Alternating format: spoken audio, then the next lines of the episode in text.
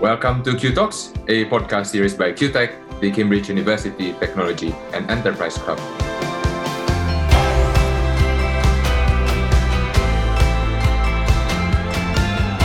I'm Edward. Hi, and I'm Shine. We'll be your host today for the Fireside Chat. And we're hosting the incredible Taavi Kotka. Tavi is an entrepreneur and the first Chief Information Officer of the Government of Estonia. He is a pioneer of the digital nation e-Estonia and a co-founder of the world's first e-residency program. Taavi holds a Master of Science of Engineering and his PhD studies in Tallinn University of Technology. He previously worked in the private sector, starting his career as a programmer before rising to be the CEO of the region's largest software development company, now known as Nortal. During this time, Taavi was named EY's Entrepreneur of the Year. Taavi is now back in the private sector, helping startups develop and consulting large enterprises and governments on digital transformation. He's also a special advisor to the European Commission Vice President on European digital single markets.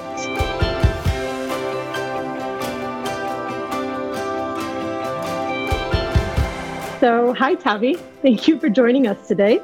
Great to be here. Yeah. Hello. I'm an engineer. So, uh, many of the things we talk about today, uh, I actually have built as an engineer. So, uh, you can actually ask me very complicated questions, uh, very technical questions if you want. Just to begin everything, our first topic will actually be on technology and entrepreneurial aspects of Estonia. So, we wanted you to give a brief overview from the very beginning. How did it all start? and how did you end up in your position now? Like, how was the project e-Estonia basically started, and what were your initial tasks? Yeah, I mean, uh, first of all, uh, it has been a long, uh, long journey, and uh, I can't claim that I started it. No, I mean, uh, when the first major initiatives happened, uh, I was just a young programmer, like I think 19 years old, when the first big things came out. So many things happened before me, way before me. But to all like to understand the, the logic behind the Estonia is you have to understand that um, Estonia is a very small country, like 1.3 million people only. But on the same time, it's a huge country land-wise, so it's bigger than Switzerland or Belgium or Netherlands or Denmark or like, like name it. So which means that the average uh, density uh, per square kilometer is not like uh, significant. And this brings you a, a huge problem, like uh, especially for the private sector. Like you can't have a bank office in every small town; it's just not economically efficient. Or you can't have a government officer in every village, like so there are not enough people. So it was clear to the like uh, Estonian government and Estonian people that we need to push, we need to push our nation to use internet, to use self-service. So uh, we like to say there is not enough people to serve other people, which is not it's totally different with challenges, for example, you see in Asia. Uh, and and the same challenge actually there is it's, it's, it's the same challenge in Norway, it's the same challenge in Sweden, it's the same challenge in in uh, in Finland. Where you yes, like in capital and larger cities, like uh, you have a high density, but uh, outside of those areas, like uh, the only way to survive is basically like take care of yourself. Like so uh, so it was like uh, for us like uh, a clear signal, and the private sector started uh, to push people towards self-service, and uh, the government continued and followed. Like, uh, and if you want to push people uh, to self-service, like you have to like solve certain questions. Like for example, and it, this is, this actually happened in in year 2000 or even in in like earlier. Like first thing, okay, we push people to use self-service how do we know that exactly Taavi Kotka is behind the computer? Maybe it's his brother or like some stranger or like somebody who has like stolen his identity. Like how can we clearly sure? So first thing like the government did together with private sector is that let's issue a national digital identity let's give everybody a digital name and also let's give them a chance to authenticate themselves in a way uh, that we can be sure the government can be sure that behind the computer is particularly that person. And this happened way before smartphones. So it was like uh, as i said it was like 1999 2000 it was a time of computers.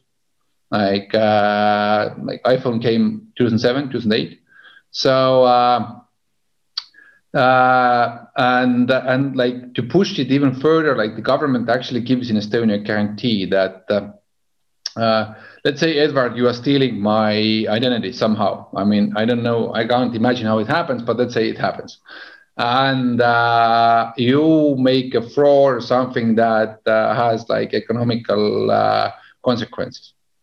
So the Estonian government takes like liability up to one million euro, like to cover that. So which means that we are so sure that our security, our cybersecurity is so strong that uh, like we can trust digital solutions more. We actually only nation who heavily uses digital signature and the proper one, not like DocuSign, but like the proper, like uh, proper crypto, uh, uh, like encrypted like digital signature that is like legal at court and in all courts in Europe actually. So uh, we're so sure about this that we can like give out those kind of uh, like uh, how say I can't say benefits, but guarantees that that like we take up at least one million in liability if needed. Actually, sorry, it wasn't one million; it was five million. Sorry, my mistake. Five million as a liability. Like uh, if you are able, if I'm capable to show that it wasn't like me giving Edward my PIN codes, but somehow Edward was capable to compromise the system so that's how it all started. And then it's a long story. Like so uh, 2000 it was like basically the beginning i think. And the next question should be edward like uh, like like was it like a simple smooth ride? And my answer will be no. I mean uh, great thing about this new kind of technologies uh, one good aspect about estonia is that um, I to explain you a slightly a little bit history. Uh, Estonia is uh, as old country as Finland. So if you consider Finland as a country, then you should uh, consider Estonia as a country because the independence uh, we declared independence two months later than Finland. So uh, Finland is uh, December 1917 and we are February 1918. So that's like basically the same age countries. And uh, before Second World War, Estonia was actually a richer country than Finland. So uh, and also like it's a very important stand. So uh, but our development stopped because of the war and uh, the Soviet Union occupation and etc. So we started from 1991. We started again like uh, to build up our country, and uh, which means that uh, we didn't have actually the like the, the budgets or the money to to invest a lot when we started. And uh, this was actually a benefit because, let's say, Australia have tried to issue national digital identities twice through history. And uh, both times they have failed because, like, uh, the second government will kill the uh, what the first government did. Like, so that those those reforms they take more than four years. And as they take more than four years, it's easy to the next politician to say that everything that was done before it's a crap. And actually, the same thing happened with us. I mean, yes, we started to issue the national digital identities. It was a mandatory document, so everybody had to have it. But in the beginning, you get this chicken and egg problem. Like you don't have enough like uh, services for the people to use the identity. So people think like, oh, why I need this? And at the same time, companies don't see like why they should provide services uh, because like nobody uses them. Like, like, think about Bitcoin. Like this has been there like uh, already almost a decade. And still we are thinking like oh where can i use it? Like so uh, the same kind of like chicken egg thing. So uh, and, and for us uh, obviously all these reforms they actually took uh, like many many years like uh, for identity seven years. For our data exchange platforms like uh, eight ten years like so so it takes time. And luckily those investments were like significant for the young country and we couldn't afford to fail. So we have to keep trying to make those innovations happening like and uh, and now we are glad that we had the patience because like many countries have tried and not many of them actually have succeeded like so especially in the western world like i mean let's talk about uh, unique identifiers in uk and like open your mouth and you will be killed like next day so, anyways, like uh, let's make it more interesting. I could just talk like one hour about this, but uh, ask ask more questions. Like makes it more interesting for you also. Okay. Um, So let's go into like a bit of a zoom of how you went about solving these problems. Um, you're an engineer by trade. Um, can you go with us again the problem solving behind this? How did you go about behind the technology behind eStonia? How did you marry the ambitions between you know behind the country and the technology development strategy? I mean, like uh, all the software engineers who are sitting like here behind the screen, like you basically know that. Uh, there is no difference between different systems. Like, uh, for example, if you compare the, uh, a patient registry at a hospital, let's say with a population registry, or like, uh, let's say, a customer base uh, for a company, it's still the same object like a person or a company. And if you like look at the attributes, like every person has a name, surname, uh, address, uh, the person uses services. In the, at the hospital, we actually call this uh, customer, we call the patient. In in a, in in in a car dealer, we call them customers. Like, but for the information uh, technology, like it's the same object. So basically, all the systems are the same. Like like stakeholders then you have like use cases then you have like you say you sell them services every service has a price uh, price meets that like you have to issue an invoice. If there's an invoice there's a payment. If the payment is not paid then like it's uh, unpaid payment like so you have to construct some kind of control mechanism and uh, messaging etc so and doesn't matter if it's like uh, it's it's a hospital or it's a car dealer system. Like in more or less, it's the same. It's a, a question of like uh, different use cases, and sometimes there are sixty, times, and sometimes there are two hundred. Like, but I mean, more or less it's the same. And uh, somehow, uh, globally, uh, there are people who doesn't want to understand this and uh, they are not engineers. Engineer, engineers like they understand this, but like people like um, I don't want to point, but uh, let's say uh, like has a lawyer background or or, or, or a politician background, like so. So uh, like uh, uh, in 1990s and also like in the beginning of 2000, huge transition happened in private sector. you are too young to remember that, but it used to be that, uh, let's say, if you if you are like a, a company like BMW, and uh, so you had a system like how to like construct a car and who are the uh, providers who actually participate in this process and like who provide with your parts, etc. And then uh, you have like dealers, and then you have like logistics, etc. And they used to be all independent systems. So you had customer data in the logistics, you had the customer data in the sales, you had the customer data in dealers, you had the customer data like in production, like so it was a mess. Like some sometimes the dealer actually sold the car uh, not even having in the stock. So uh, and like uh, everyone understood like oh no no no no this is not the way to go. It actually like when we like when world started to build those kind of systems in 1970s like that was the how say structure back then but then, like, uh, it was the first big way of, of digital transformation, which means that uh, everyone understood that, oh, let's agree that customer data appears only in one place. And let's call it, let's say, sales system or CRM or something like that. So nobody else, no logistics, no ERP, nobody else can store customer data because we are not capable to follow like uh, how to change this data. I mean, let's say customer like change the name, like gets married or something like. So we have to replace the name in, in so multiple places. Let's say let's better have the customer in one place only. And let's agree that logistics are only the people who are taking care of the getting the like the, the product to the customer. And nobody else is allowed to use it to deal with that. So it, like like sounds like common sense. And the private sector actually did those reforms, and they were heavy reforms like uh, 15, 20 years ago. But we haven't seen these reforms happening in government yet in, like uh, with, with some exceptions like uh, like Estonia, China, Singapore, uh, a couple of others. Uh, which means that uh, let's say if you look at the, the government systems in UK, every bloody department have their own customer base. Like who are your customers? Like you issue driving license, do you refer to the population registry or you record your own names and surnames and addresses? So the same attribute, same data actually appears in so many places.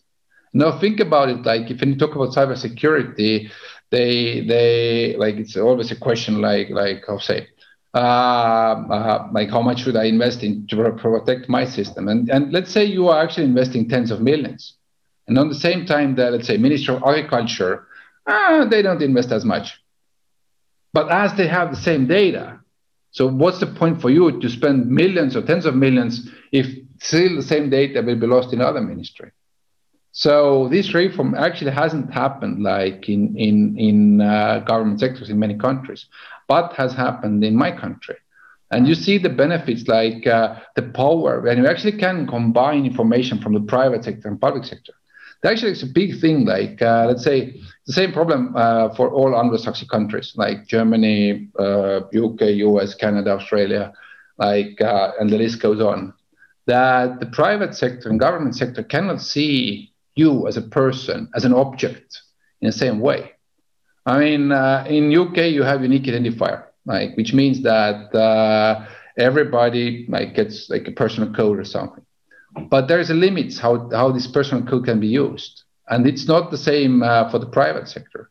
So uh, the North Europe, not only Estonia, but let's say Denmark, Norway, uh, Sweden, Finland, Iceland, they all have uh, unique identifiers. So we, we are born we get the digital number, 11 digit number, and uh, you can actually use that uh, everywhere. Like, and like actually you are, you are, how say, obliged to use that everywhere.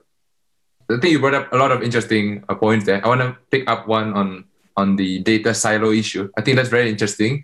Um, you mentioned the fact that at least in private sector, there's still this lot of you know silos in between departments. How do you ensure that this happens. I mean, can you share a bit more about the technology behind it? I mean, for private sector, for example, a lot of companies these days are uh, doing open APIs and etc. Are that is that the kind of system that you're looking at as well?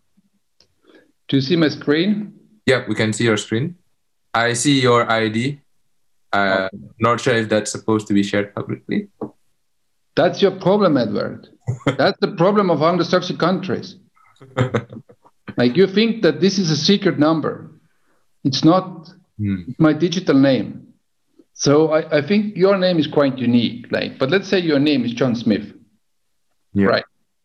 So uh, how many John Smiths are in UK? Thousands? Maybe even more, yeah. yeah. So let's say we want to do automated tax system, tax declaration system for UK. Let's say we want to do that. So how the fucking hell we combine information from the government and from the bank. I mean, if you are doing, uh, let's say, uh, share transactions, you are you are you are speculating on the market and you are buying and selling shares, mm. and you get profit. Like this needs to be declared, and this needs to be calculated uh, and put in your tax declaration. So, which means that if you want to do it 100% automated, uh, the bank needs to send the information to the government. So, if there's a John Smith here and John Smith there, how the hell are we going to connect that data?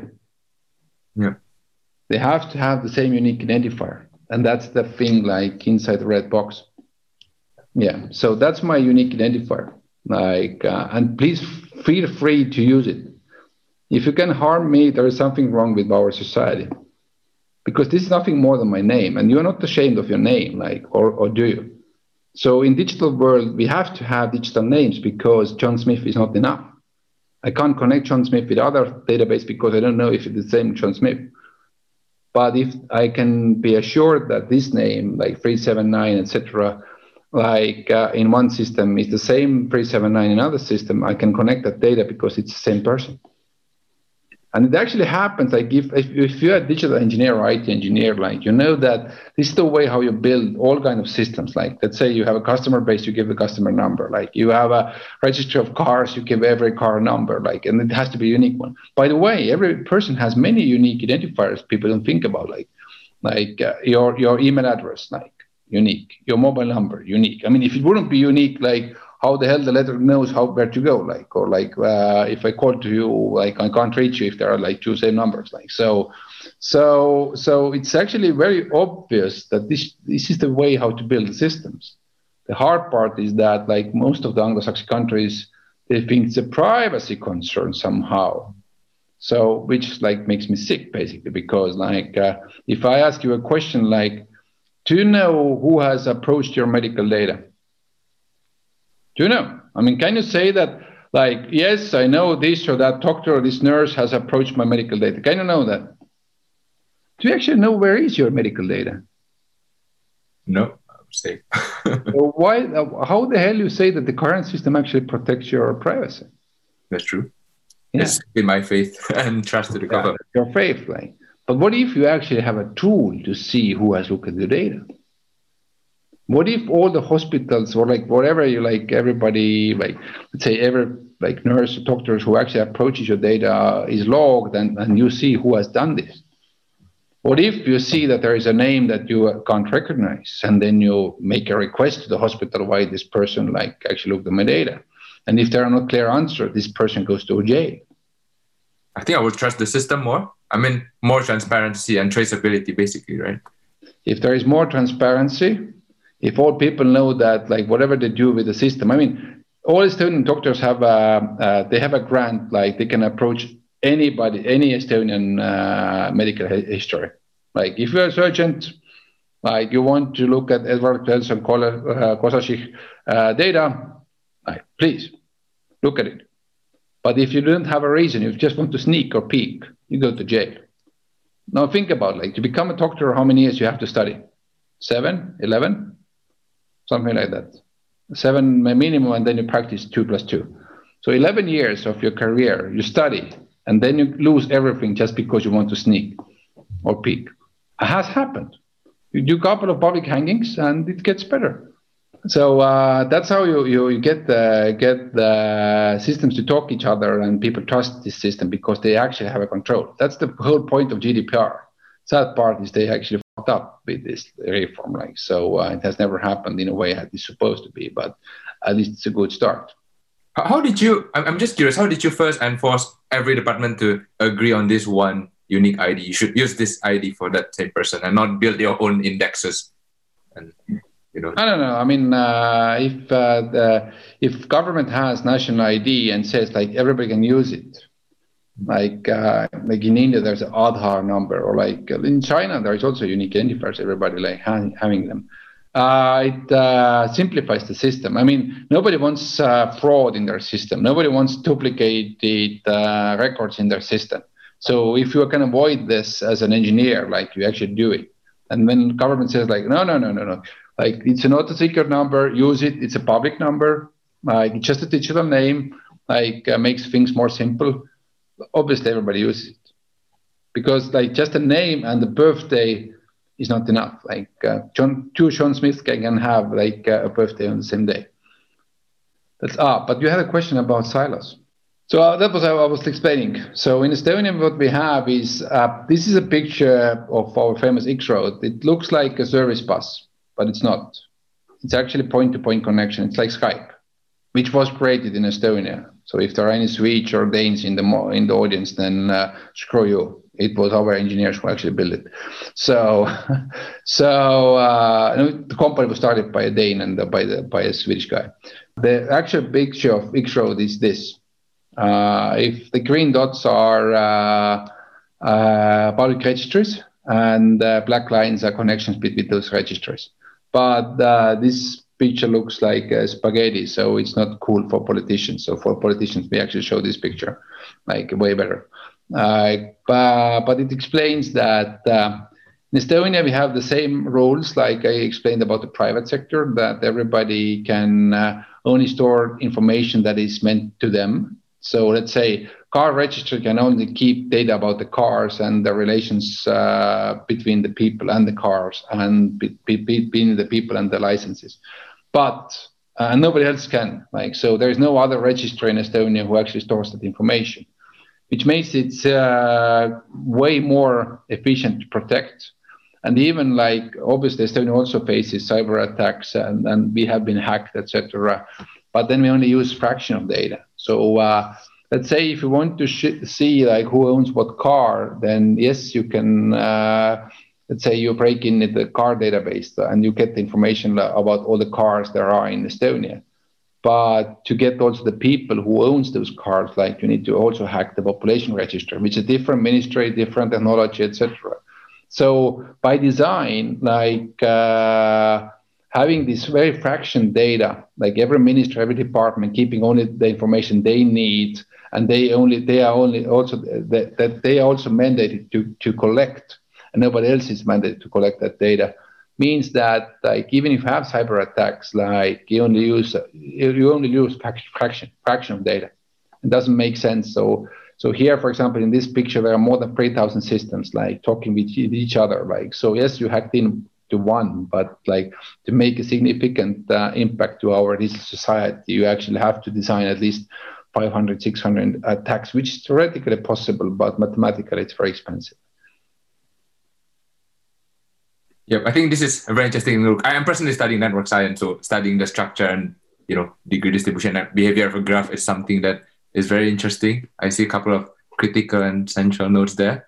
But uh, yeah, I mean, that uh, you uh, can assume that population registry definitely is, is uh, a significant part. Like, so you can, if you can attack population registry, definitely it uh, it, it, it impacts you. Yeah, but but like you said, random attacks probably wouldn't disrupt the connection yeah. to the network stay connected. Just one question. I think some audience have also been asking uh, in, in before. Like when you say when you talk about traceability of unique IDs, the fact that you could trace who has access to your data and blah blah blah, right? That sounds a lot like what blockchain is trying to achieve with that single source of truth. Uh, you know that, that, they actually came yeah. here to look for Satoshi. I mean, they came out to Estonia. I mean, like nobody has seen a Satoshi. Like yeah. nobody knows Satoshi is like. So uh, they came to Estonia also because the mathemat- mathematicians here, uh, their work was very similar uh, uh to the blockchain. Uh, so and they thought that like it might be initiated also uh, from Estonia, like. but they left without any luck. So sorry, like uh, it wasn't Estonian. But uh, yes, many of those technologies we have been using are very similar to blockchain, and they have been in place way way before blockchain. I think I just have there's a question that's sort of burning from what you've been saying up till now, um, but you have mentioned about you know the efficiency, having all the information centralized in one place, all of them speaking to each other directly, and why basically do other countries, you know, you mentioned the UK, why do other countries not use this model? Uh, I know you've mentioned China that they have their different model. I would love to hear your thoughts about that. But how come, you know, the whole world hasn't gone and followed Estonia and done like, you know, used your expertise and like gone after you? No, there are many countries who actually done this and even better than me. I think uh, China is even ahead of us. Like uh, uh, Singapore, not but but definitely China. Uh, India is moving very rapidly because it's a common sense. It's an engineering common sense. But uh, I mean, maybe Shine, you want to answer this by yourself, like. Uh, like why other countries have been have not been following this I mean, honest answer is there like uh, there are like many different uh, obstacles. First thing, like uh, it's a huge, it's a huge, huge change. So if you don't have uh, enough pain, you don't make this change happen. I mean, let's say the Aadhaar reform in China, uh, in India was uh, solving a huge, uh, I'll say, pain India had, which was corruption, and then uh, giving, giving, getting like like support, uh, like money or, or food, like to the right people, like so they were solving concrete case, like, and that like came out as a like extremely successful reform, like. Uh, but like if you are like a Swiss or, or a person in UK, like life is good. I mean, like it, it seems to be good. Like so, like I mean like I can even say no to European Union. Like so, uh, so uh, like if I can do that, like then like having this kind of I don't know data flowing between private sector and public sector, like who cares? Like doesn't like concern me that oh most probably the AI and machine learning learning does, doesn't make any more much sense like in my country, but then and other countries are moving faster than I do. But like I, who cares? Like it's a democracy, so we can decide this way. Like, so, uh, so one thing is definitely like, uh, like to make this change happen, the pain needs to be bigger than the effort. and at the moment it's not there. Uh, so you can't actually see why you are losing. The second thing is that uh, you need government officers to make those kind of things happen. And it was it was explained to me by by Germans that uh, there is that like a layer of government officers who are not motivated to do that. The third thing is, uh, which is not the case of let's say Germany or UK, but it's a more case of South South South Europe or let's say Asian countries is, is corruption. You can't bribe a computer but if you uh, automate those processes, they become transparent, which means that like uh, uh, if they're transparent, like uh, like how the hell I gonna get my bribe money? So today, if I leave the paper from here to here, I get I, I, I get like one hundred thousand rupees, right? But if the automation happens like i can't do this anymore like so so that's why for example you don't see too much innovation in italy or in russia or in in indian government sector like so uh, so uh, so there are like different layers different reasons in in, in all the different countries. But in anglo-saxon countries mostly how they kill you is that uh, whenever you start talk about digital transformation innovation in government sector they bring in privacy which we already covered, like uh, which is actually I say wrong. I mean wrong in a way that like they think that the current system what they have is private. Well, it's far from the privacy. Like so so uh, and that's very easy. Like uh, yesterday there was a report about AI and machine learning capabilities in different countries, uh, and uh, I participated there to to explain all this. Uh, again, like like only thing you hear is that like what are the risks? What are the potential risks? What are the like like the world will collapse if we do this that and third thing. And then like come on like uh like you should benefit from technology like not to be afraid of that. But like many government officers they actually how say protecting their own butts so I think that kind of leads us to the next thing that we wanted to ask you um, was talking a bit about like the hardships. Um, how did you get about your citizens to adopt the technology, uh, whether it be, for example, the elderly yeah, senior citizens? Yeah, very, very quick answer. They didn't know. I mean, like we started 1990s, so uh, not too many people actually have computers. Like, so, which means that and the internet was uh, for the public use. I think it was available uh, mostly for the world uh, globally. It was like 1994, so uh, just like five six years from like internet. Uh, so uh, many of those reforms were put in place without questioning, and that's actually one of the message we always say about Estonia. You have to trust your engineers. Like like like you asked like the previous question, like Shine, why doesn't other countries have done this? Because they don't listen engineers. Because uh, having unique identifiers is not a political question; it's an engineering question. Right? I can't combine two systems if there is no single same unique identifier. I can't. John Smith, John Smith, I can't do that. So politicians, I understand that you want to do that, but I can't. As an engineer, I tell you, like, I need this unique identifier. It's basically like saying to the German that please build me a car, but you can't use a wheel. How the hell am I gonna build a car if I can't use a wheel? And that's where the thing stops. Like so, so, so the same thing here. Like uh, in many cases, we just did it. Like, did we ask for the people, do you want uh, uh, voting over the internet?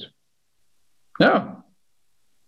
I mean, like, like, like an average imagination of a person is limited. So if you go like to the people and ask like, oh, people, yeah, do you have ideas what to do with the country? So what is the average answer you get? Actually, you get an average answer. Like, but this is like the average answer like gives you a chance to move on or move forward. Never. Mm. You have to trust certain people. Like you have to trust certain like, and you know, in our case, our people trusted uh, other people, but our people, our politicians, they trusted engineers. There was a moment where people, uh, politicians understood that, hmm, if I'm, if I'm an innovative minister, I get votes. And that was a big, big success. Like, so because like, if you look at those, like, uh, sorry, I mean, if there are people from US, like I saw this, uh, election day, like uh, like was standing in the two kilometer queues to get like to the voting station to get like uh, make marks done. Like like really, how many hours you waited? I mean, um, uh, when I was when I sold my first company, uh, I felt that I owe something to my children, and then and back then I had three children, and uh, so I took two older ones, and we went around the world trip and our first stop was uh, JF Kennedy Airport. And uh, and like if you go to the JFK, like, okay, today it's like nothing, but like back then there was like people.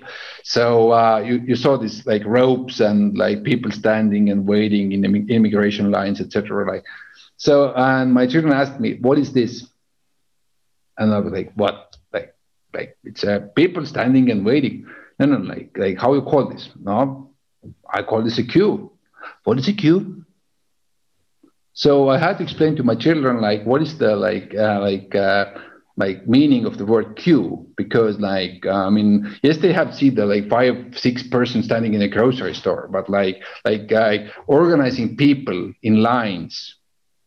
Imagine that you can build a society without that obviously your children grow up in a world where they kind of grow into and they have obviously oh, you to help yeah. them but elderly or you know non-digital literate people you have yeah. a divide some people don't know how to access and you yeah, said you right. didn't even have computers so how do you even go about teaching these people? Is it your responsibility as you're absolutely right. One day you become an excellent lawyer.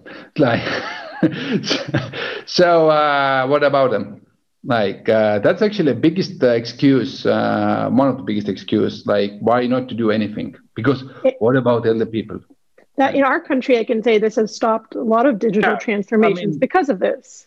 And then uh, an arrogant estonian says to you to know like uh, who cares because the thing that the 20% of the people are not capable to use doesn't mean that you shouldn't do it for 80% and that's the national approach for us like Let's solve the problem for the 80%.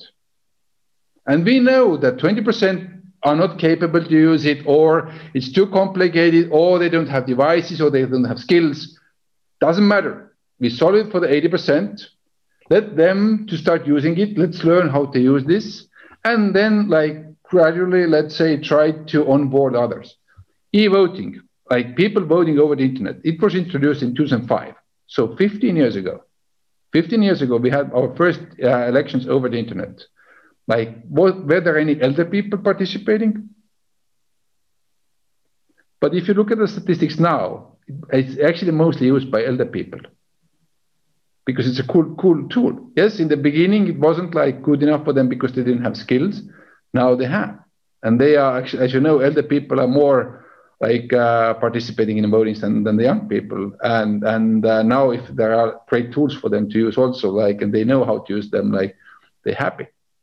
So uh, the honest answer is like it's not a relevant question because like solve it for the 80%, see the benefits. If there are no benefits, then who?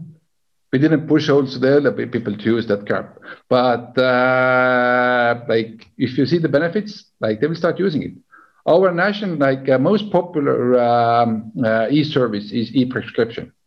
The fact you don't have to go to doctor, like you just go to the pharmacy, any pharmacy, they all have like connected. So you just show your ID card and like, uh, or issue like your unique identifier, and they will say, oh, you want to buy this, that, or third thing, like you want like original uh, medicine, or like you want to have copy one, like so it's all there. And I didn't have to go to the doctor, and like uh, it all magically happens like uh, behind the scene in the lobby it's the most popular service in Estonia for years, since like 2009, I think. So, and like, we didn't introduce that to them in the beginning. We started with like 80%. Like, so that's your answer. That's interesting. So I think Estonia has gone a long way from having to convince people to adopt a new technology to a point where you sort of have a majority of citizens now adopting your e-services, and you are sort of now expanding it even to overseas citizens, right, with e-residents you're sort of encouraging people not who not Estonians to also make use of e-services in Estonia. Could you share a bit more about what that is and maybe what e-resident is? Every time we talk about uh, like why Estonian does this or that, like there has to be a reason. Like so, uh, reason behind anything. Like So uh, before we go there, um, I ask you to remember, Anna. I can't actually have this question. You're too young. Like, uh, do you know how your parents bought music? Those Records. CDs, I would say. Well, you don't even call it a CD. Cassettes, cassettes or records. okay. Oh, cassette. Like, um, have you seen like anybody using cassette? I mean, it was a very old technology, and it was very hard. Like, like let's say one album was like on the one side and the other side of the cassette, and like you get like that particular song playing. Like it was very, like you had to go forward and back, and then try to like uh, find the right place where the song uh, started. Like so, uh, it was a mess, and. You know, like uh, basically had to ho- uh, like listen the whole album like uh, to to get your your your your song like uh, to be to, to be listened. And then CD came, and CD was like a huge innovation. Like it was a like significant innovation. Like uh, instead of going back and forward, like just say, "Oh, play please the song number six. And uh, the, also the, uh, the the sound quality was like extremely high and basically comparable uh, with the quality we get from YouTube today. Like so, uh, uh, and everything everybody thought like, oh, that's the that's the paradise, like that's the nirvana, that's the end game. And um, and then Steve Jobs came, and then then somehow we understood that oh, there is no point to uh, buy the whole album if you just like one song. So I have a graph here, like you can't, I think, read this, but 20 years ago, just 20 years ago, the red one was CD. So CD was the most popular way to buy music. And this graph goes to 19, 2013, like I don't have a fresh one, like so, uh, but it makes the point clear, like nobody buys CDs anymore. So it used, it used to be to one CD, CD costed like 10, 15 bucks. So if you and, and if you only like one song from the from the album, then you had to buy, let's say, 100 albums to get 100 song playlist, and 100 plus multiplied with 15, like you get uh, 1,500 uh, bucks for 100 song playlist. Come on, like like it's ridiculous.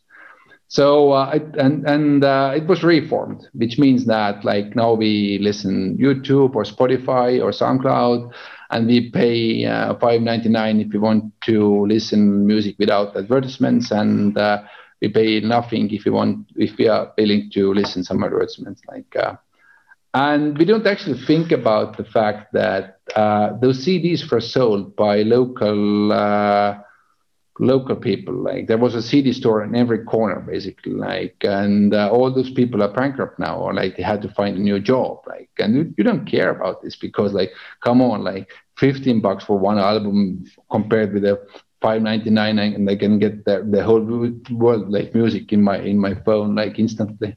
So you're not just in the business like so get used to it like uh, like like I mean you have to be bankrupt and you don't think about that if I use Spotify, I actually pay to Swedes. Like you don't think about this, like or like if you travel with Uber, then the payment goes through Netherlands, so the Dutch people also get some some some grease on their finger, like so. So uh, you don't like. I mean, that's life, like, and and you are motivated to see all this from your own personal perspective. And the, se- the second uh, big thing is to understand before I go to e-residency is that if changes happen and like radical changes happen, like you see from the music industry, uh, if changes happen, they happen super rapidly. And similar uh, uh, uh like graph. Uh, it's a share of Nokia, and you so, see that like in 2007 uh, Q3, basically when the Apple came to the market, they were the king of the world. They owned more than 50% of the global smartphone market and with less than six years they are from hero to nothing. And like how this is possible? Like you are the market leader. You are the biggest one on the market. You can't see that you're out of business with less than six years. So like that's another thing that like when when when changes happen in digital societies and and and, and different disciplines like they happen happen so rapidly that like uh, like even the best ones can't predict. So which leads us to the next question so uh, the question is like, um, how to become a 10 million nation? Estonia, I just remind you, is 1.3. So we don't even aim like uh, 1 billion, like, uh, but let's say from 1.3 million to 10. Why 10? Uh, 10 uh, the largest country in Nordics is Sweden. It's 9.6. So then puts like slightly above the Swedes. And as they have ruled us like in history, like I mean, this could be a good revenge, like so. So becoming the largest like country in Nordics, like so. Let's like think as engineers at the moment. And back then I was in the government, a deputy minister uh, in the matters of ICT. So a nation needs to get from 1.3 million to 10. Like, how are we going to solve this problem? I mean, you are Cambridge guys, like, and ladies, like, so, like, how are we going to solve this problem? Like, what is the, like, what are the ways, like, how to get from 1.3 million to 10? As a Jewish person, I could just say, you know, babies, that's a. exactly, exactly, exactly, exactly. Like, I have two of them here, actually. Ta-da! yeah, they wanted to listen so that yeah jewish way like actually it's an egypt, egypt way like like you can do children like uh, so for example egypt uh, pops out one estonia every year like so the population increases 1.5 million every year like so but in estonia we have a slightly negative birth rate so um, mm, not an option. And so i when i went to my uh, wife and said like uh, you know, I have this idea like how to get to 10 million, and one way is like go that to have this organic growth, like uh, she said, like, yeah, yeah, it might be a good idea, but this shop is closed, or maybe one more, uh, but like this shop is closed. And uh, even if you go with this, like uh, she's extremely smart lady, so she said like, uh, but you know, like the first 25 years, the, the children are just liability. Like so, even if you invest, like it's a very like long-term investment, like and like uh, doesn't pay back to you as as as as, as quickly as you want to be. And so so like okay, this option doesn't work. So but we still have this challenge on 1.3 to 10. How to get there? And then start start think about it. Like if we we as Estonians we are capable to uh, we are capable to uh, uh, like serve our own uh, people, uh, our own diaspora, all around the world because everything is digital. All the private sector services, all the government services, they're all digital. And if they even if they're not, uh, you can always use digital signature. So even if there you have to fill some kind of application or like uh, show your like uh, say ideas, needs, whatever, like you just like do a Word document, you sign it digitally, you send it like, and it's all legal proof at court. So uh, so if we are capable to serve our diaspora like uh, which means that like why should we only serve our own people? Why don't we serve everybody who wants to be how say digital nomad? Let's say shine uh, tomorrow you want to be in paris uh, next year okay at the moment covid you, you have to stay at home but let's say let's think about like the old terms. Or let's think about covid. Uh, let's think about the example of uh, music industry. I mean if you become an entrepreneur we become an entrepreneur in Germany, uh, the average cost become a self uh, uh, self-hired entrepreneur in, in, in, Germany, the yearly cost is 5,000 euros. And now there's a country who says like, ah, but if you do and like 5,000 euros minimum and the huge bureaucracy. And then there is another uh, offer. Uh, you can choose another European country. You are inside the same European Union. You can use the same German banks. You don't have to use Estonian banks can use German banks, but just the bureaucracy part is done by Estonians. Uh, you don't have to do anything except like uh, picturing your invoices and uh, and it, pay, it costs you 75 bucks per month. So less than a thousand per year. And now you have a like cassette or cd or 599 spotify. And what do you think the people to do are to do like do they actually care about the corner shop that went to bankrupt? So that's like uh, that's the basic logic, and then the Estonians are actually uh, like Estonia is not the tax haven, so uh, you still have to pay your taxes in Israel or in Germany. Like, uh, but uh, the fact that you don't have to spend like on lawyers, you don't have. Oh, sorry, uh, accounting people. you still have to spend on lawyers, definitely, because yeah, needs to get to work. So, so uh, um, uh, uh, but it's just like more convenient. Like that's the way how the thing should go. I mean, like hassling with the CD was actually a very complex thing. Like, uh, like, like, okay, I'm done with Madonna. I want to like listen Bryan Adams or something like that. I have to like change the CDs all the time. Like, it's a hassle. Like, why can't you just play? Like, and now think about like instead of having like hassle with my own country, like, can I have like, uh, so, like, like, can somebody provide me a service? If I'm an engineer, I don't want to deal with taxes or like some kind of government bureaucracy. Like, I just want to do my engineering and that's like what governments don't understand. Like they think they have monopoly over the uh, private sector and they have a monopoly over the services they're providing to people. But you already have seen that, let's say, in education, hmm, you're in Cambridge, but you're not all people from UK, right? At least the Estonian guy doesn't. So he's lost. I mean, like Estonian education system has lost Arthur to Cambridge which means that like a huge big brain gone. So we don't have a monopoly over education. Like uh, there is somebody who provides better, that is more attractive for Arthur, and that's why he leaves.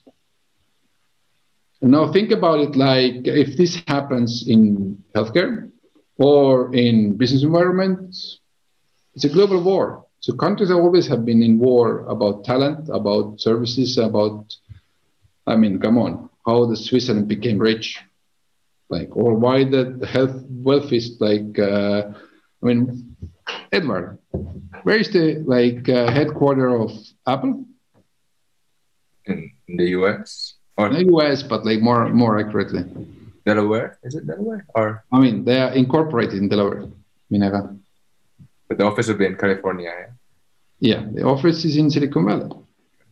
Uh, Coca-Cola headquarter, Atlanta, incorporated, Delaware. Why? Because the environment is better, the services are better. And that's what matters in the end. Like, uh, if you're a business minded person or business minded like corporation, you care about cost, you care, care about simplicity. So that's the reason. Like, so.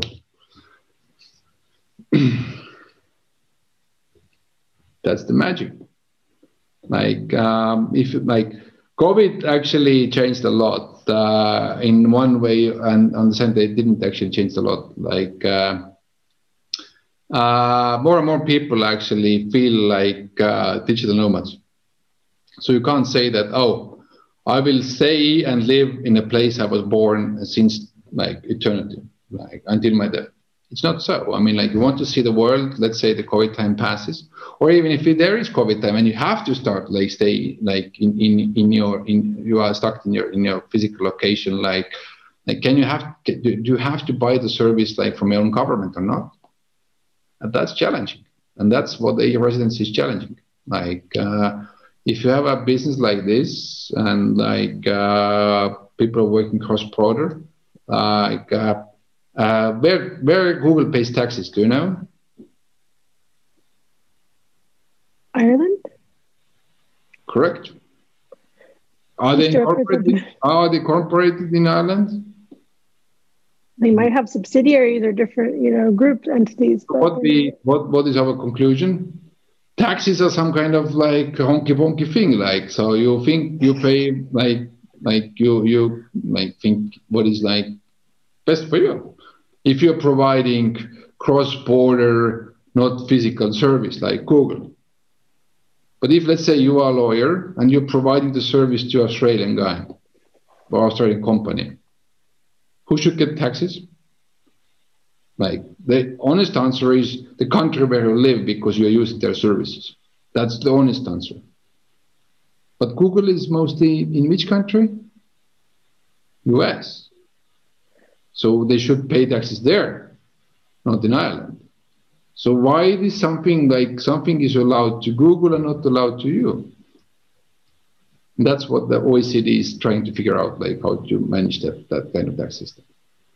But you understand the point of e-residency. Like uh, it is a competition, and like today we compete, like who gets the tourist to visit their country. And okay, that's one area where we don't compete. It's dark and uh, cold and and uh, but beautiful country, obviously, but still dark and cold.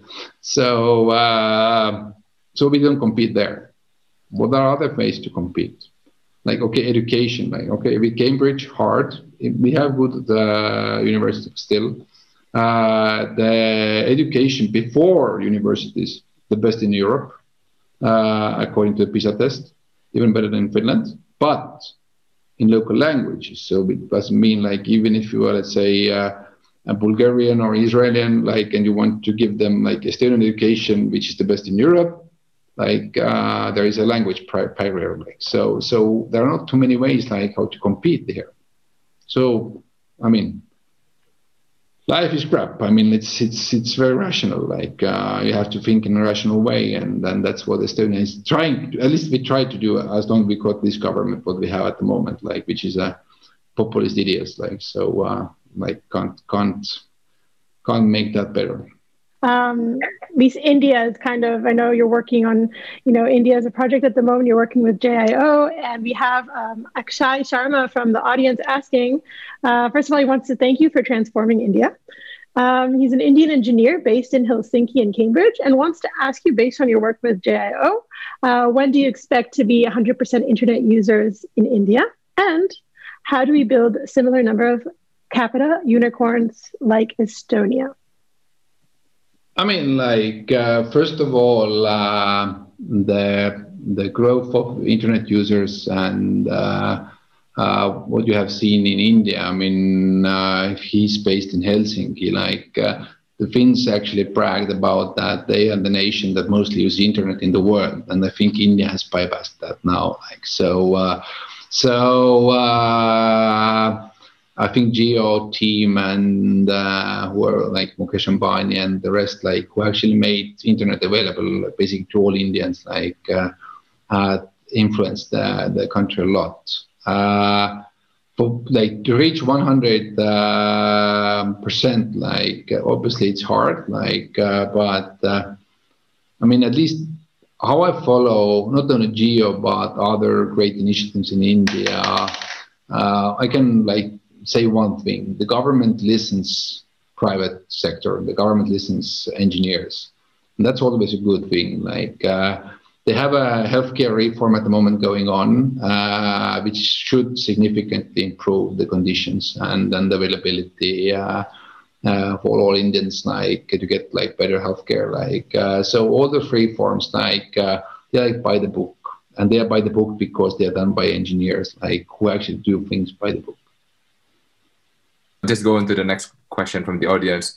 I think Christina Penin asked about how did you manage patents in Estonia? Are there any lessons that other countries could learn from? And I'll probably combine that question with another one from Eva Maria on what are some of the recent new innovations that you see are coming up in Estonia?